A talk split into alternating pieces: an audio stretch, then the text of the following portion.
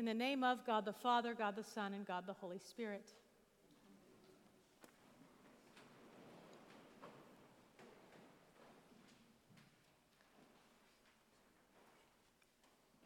Do you ever wonder if it's true? Have you ever worried that we gather together day after day, week after week, to praise a God who is just a figment of our imagination? It is easy to doubt the existence of a God whose voice we have not heard. We have not seen his face. At times, his presence feels, at best, far away. Perhaps, from time to time, your faith feels a little empty. Your daily prayers a little hollow.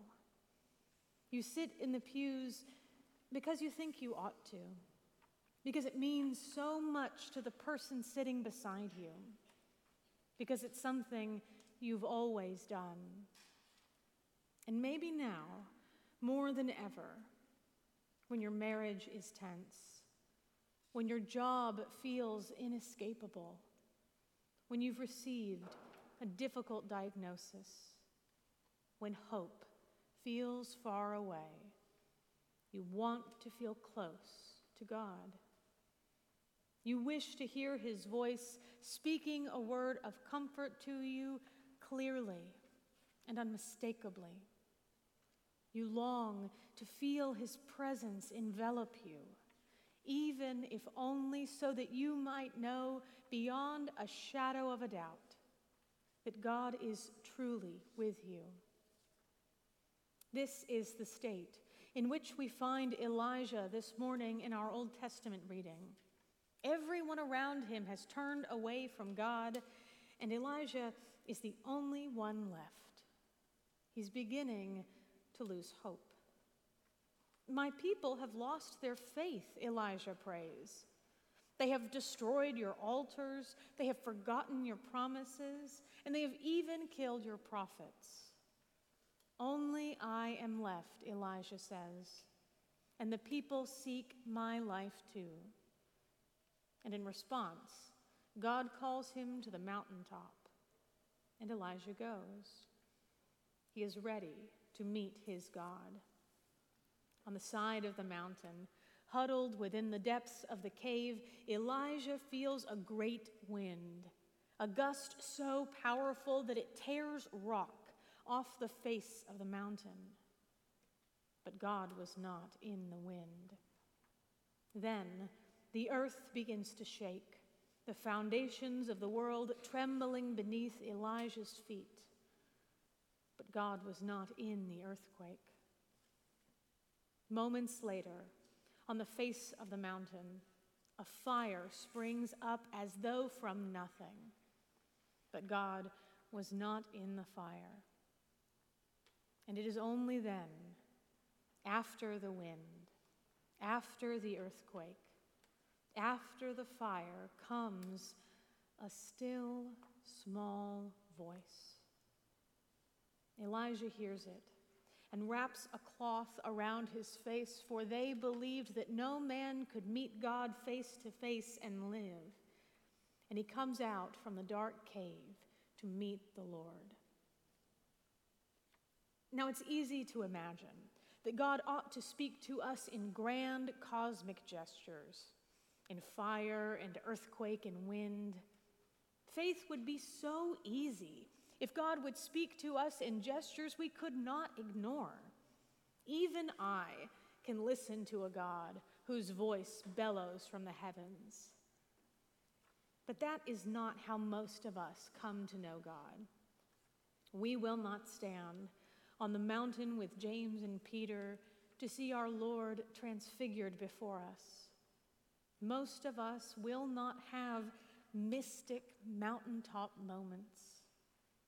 Ours is a faith made manifest in the ordinary, in simple day to day moments. When God broke into history and intervened in our world, He could have revealed himself to us with a flash of lightning, or a puff of smoke, or a cataclysmic theophany. Instead, God revealed himself to us in the human Jesus, an ordinary, simple human being who lived and learned and worked just like us. And because Christ dwelled in creation as a human being, we no longer need to travel to a distant mountaintop to meet our elusive God. The Word became flesh. God became man. Christ became a creature in order that he might dwell in every piece of his creation. And so God speaks to us now, but softly, quietly, almost in a whisper, not from on high exactly, but using simple things like bread and wine, like water and light, like you and like me. And sometimes, in those simple, ordinary things, God is especially present to us, calling out to us, speaking to us in that still, small voice. That is what happens in the Eucharist. In just a few moments, in bread and wine, God will dwell among us, not as a wistful memory or as an esoteric idea, but in his real, true, living presence. Christ will be as truly present in that bread and wine as he would be if he walked through the door this morning. Christ will be here.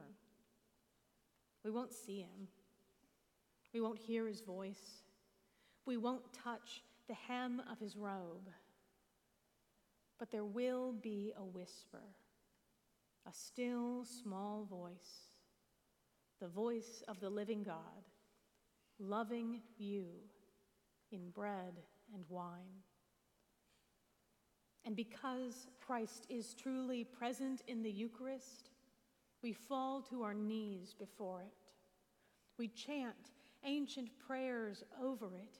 We ring bells in humble reverence of it to help our hearts perceive what our eyes cannot, to grasp the ineffable truth hidden in the shadows, to help us listen for the voice of God, soft and still though it may be, calling us each by name in his sacraments. It is a miracle hidden behind a veil. And one of the miracles in the Eucharist is that when you keep coming back, when you kneel before the sacrament, even when your prayer feels artificial in time, the Eucharist will transform you. It's mystical. And in that transformation, you will learn to listen for the whispered call of God in bread and wine, not just here in this holy place, but you will learn to hear the voice of God in every piece of His creation. In the voice of a child bellowing from the back of an echoing room, in the sweaty smiles of our parishioners as they pack food in our warehouse, in the pale morning light drifting in through your kitchen window. And because of the Eucharist, the world will be transfigured before your very eyes. The glory of God will be revealed, not with a glowing light or with a voice from above, but with a whisper. And it will say something like, this is God's beloved Son. He is here. Listen to him. In the name of God the Father, God the Son, and God the Holy Spirit.